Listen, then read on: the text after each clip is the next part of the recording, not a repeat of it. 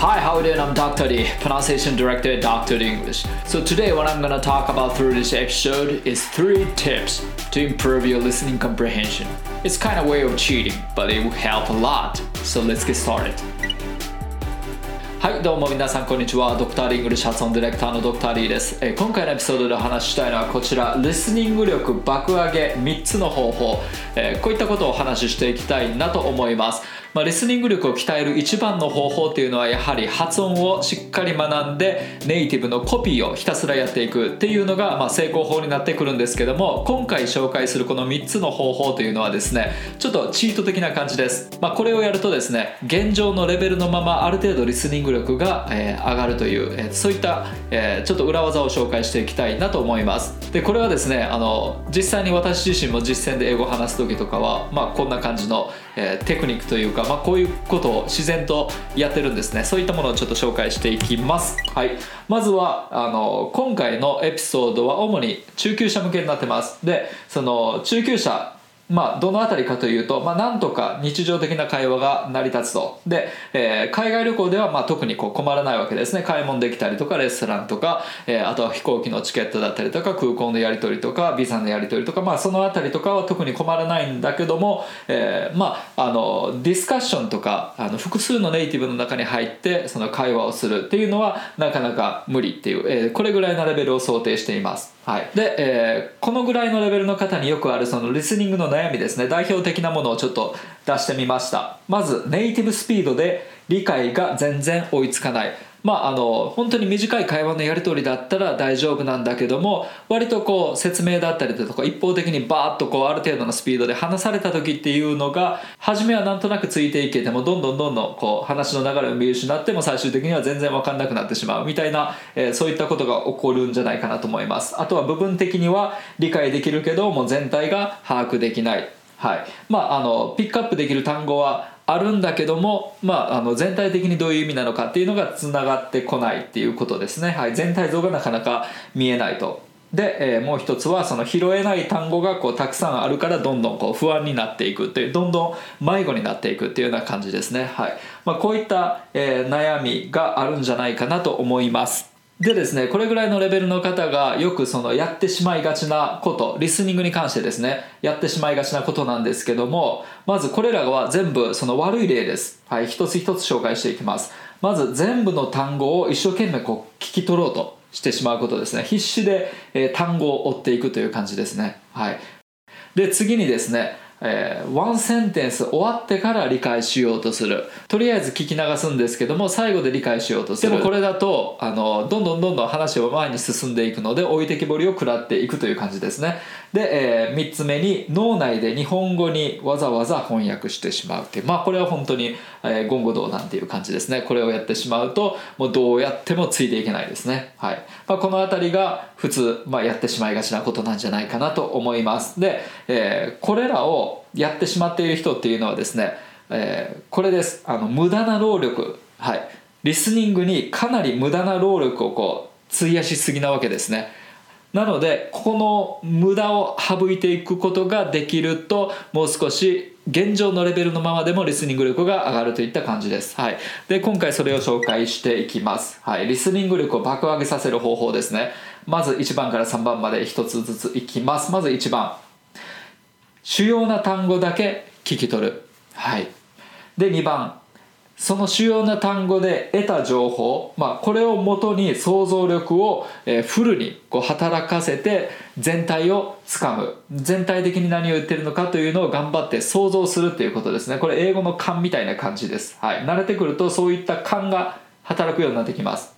で勘が働くようになるとどういうことが起こるかというとひどいアクセントの英語とか、えーかなりきついアクセントの英語とかでも割と対応できるようになってきます、はい、部分的に聞き取れるものであればなんとなく全体がつかめるみたいなこういうことが起こってきます。で、えー今度3番目にボソボソ発音は聞き流す。うにょうにょうにょってよく言ってるところあるじゃないですか、えー主要な単語と単語の間ですね。はい。どうやっても聞き取れない。はい、例えば動画で、えースピードを、まあ、本当にあの5分の1とかにしてもなかなか聞き取れないっていうそういったものがあると思います、はい、ここはもう聞き流すっていうことですね、はい、ほとんどの人がですねあのこれによってその現状レベルのままでリスニング力をもっと高めることができます。でこれを今回一つ一つ具体的にちょっと説明していきます。はい。まず1番主要な単語だけを聞き取るというこれですね。英語はその意味の強い単語、えー、これにストレスを置きますで、えー、このストレスっていうのはかなりゆったりと発音されますカタカナ発音より実際にゆったり発音されます例えばこちらのフレーズ Why are you so dressed up? えー、これを普通に発音すると Why so dressed up? まあこんな感じの発音になると思うんですけどもこの時に、えー、Why dressed up? えー、この3つの単語っていうのはかなりゆったりと聞こえると思います Why so dressed up? まあこういったあのストレスを置いてる単語っていうのは内容語と言いますで内容語って何かというとその独立性のある単語のことですその一つの単語で、まあ、意味をなすものですねで、えー、あとはこのその間に挟まれたとか、ああいうそうとかこういうやつですね。えー、こういうのを機能語と言います。あの、本当につなぎの言葉ですね。補助的な単語になります。で、例えばこちらの Why are you so dressed up? の場合、この Are you so? っていうのがなくても、聞き、あなんか意味的には取れますよね。Why dressed up? Why dressed up? こんだけでも意味って取れますよね。なので、まあ、それぐらい、あの、この Are you so? っていうのはまあそれぐらいの存在感ということですよねしかし、えー、why? とか dressed up とかこの辺りが聞き取れなかったとしたら意味は取れませんよねまあこういった違いですね内容語と機能語っていうのは。で英語はその内容語は比較的しっかりストレスを置いて言ったりと発音されてます。で機能語って呼ばれるものは割とあのつなぎの言葉として、サラサラっと省略して発音されたりとかしてます。なのでやっぱりその主要な単語だけあの聞き取ってれば意味っていうのは取れるわけです。はい、でその次想像力をフルに働かせる、はい、これが大事です。要するに英語の勘っていうことなんですけどもこのストレスが置かれた単語を中心に聞き取るわけですよね。でその単語を中心に聞き取ってあとは連想で全体を把握していくというような感じです。はい。で、えー、慣れてくると自然とこの、えー、なんだろう。あのストレス置かれてないあのコソコソっとした部分とかも自然と入ってくるようになるんですけどもそれが入ってこなかったとしてもやはり意味っていうのは取れると思います。先ほども言ったようにその Why so dressed up だったら Why と dressed up Why dressed up こんだけで意味って取れますよね。でその次 I have a job interview for a new position まあ全部の単語をこうストレスを置いて発音するとこうなるわけなんですけども実際に発音実際の発音となると I have a job interview for a new position まあこんな感じになると思います。I have a have a, have a job have a job interview これぐらい早かったりとかしますよね。I have a まあこうこれぐらい早くなってこれぐらい発音が潰れる崩れるとまあもちろん聞き取れないわけなんですけどもこういったところっていうのは本当に連想なわけなんですよ。はい。で、えー、主要な単語っていうのは job interview と new position これだけで意味って取れますよね。job interview new position その話の流れもあると思います。Why dressed up? Oh,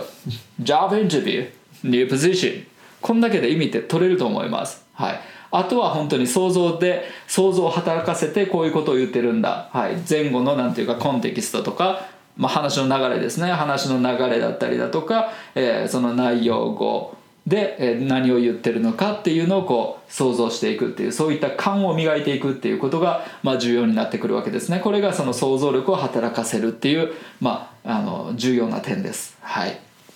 でその次いきます。この3番目ボソボソ発音というのはもうとりあえず聞き流しましょう。これは、え、レベルがどんどん上がってくれば上がってくるにつれて徐々に自然とこう耳に、えー、はっきりと入ってくるようになってきます、はい、分からない時は本当に分からないと思うので無理に聞き取ろうと思わなくてもいいと思います。はい。でこれらっていうのはその本当に機能語でつなぐ役割の単語。まあこれなんですよ。でつなぐ役割の単語っていうのは発音上かなりこう省略されたりします。で無理にだから聞き取ろうとしなくていいわけですね。はい。Why are you so dressed up? の Are you so? とかもそうですね。Why are you so dressed up? Why are you so dressed up? かなり省略されるわけです。はい。だから Why dressed up こんだけでいいわけですね聞き取るとこは I have a job interview for new position も、えー、job interview new position まあここさえ聞き取れてれば、えー、分かると思いますはいでそれに続いて I'm applying for the sales manager これも別に applying sales manager これだけで意味って取れると思います話の流れがあるわけですしね Why dressed up? Oh, job interview, new position, applying, applying sales manager はい。まあ、あのこうやって内容語っていうのは比較的ストレスを置いてしっかりと発音。されるものです。なので本当にそこを中心に聞き取ってそれ以外のゴニョゴニョボソボソ発音のところはとりあえずは聞き流して、えー、いいんじゃないかなと思います。こうやってあるある程度こう楽をして理解をしていこうとしないとですね多分そのスピードに理解が追っつかないと思うんですよ。なのでやっぱりこの実践ではこういったテクニックこういったなんかチート的なテクニックっていうのがやっぱり必要になってきます。やっぱり実践では完璧を求めるのではなくてもう勘をフルに働か働かせるというそっちの方にフォーカスした方が、えー、実際良かったりとかするので今回、まあえー、このようなチートテクニックをちょっと、えー、紹介してみました。はい、実践ではかなり役に立つと思います。で、え、今回の内容のまとめです。はい、まずリスニング力を、まあ、あの鍛えていくっていう意味ではですねその発音をしっかり学んで、えー、ネイティブのとにかく音声をコピーしまくることですね。そうすると、えー、ベースあの基礎力っていうのがどんどんついてきます、はい、でそうやってまあレベルを上げていくっていうのは重要なんですけども、えー、とりあえずその現状のレベルでなんとかそのリスニング力を上げる方法として、まあ、今回取り上げたのが、えー、このストレスが置かれた単語を中心にまず聞き取ることで、えー、その、えー、聞き取った情報だけであとはもう想像力をフルに働かせて何を言ってるのかというのを、えー、頑張って、まあ、想像していくということですね。で3つ目にそのこそこそっと聞こえなかったボソボソ発音とかも全部聞き流す気にしない、はい。まあ、これがあの実践のリスニングのテクニックです。はい、えー、まあこんな感じでですね今回はリスニングの、えー、コツという感じでお伝えしました。いかがだったでしょうか？それではまた、えー、次回の動画でお会いしましょう。See you next time. Bye. Dr. The English. 英語の声を作る発声トレーニングによりスピーキングとリスニングを飛躍させる英語発音専門オンラインスクール発音コース。ドクター d 認定の発音トレーナーによるオンラインプライベートレッスン。動画コース。ドクター d イングリッシュの公式テキストを動画で学べる実習用のプログラム。詳細は概要欄にて。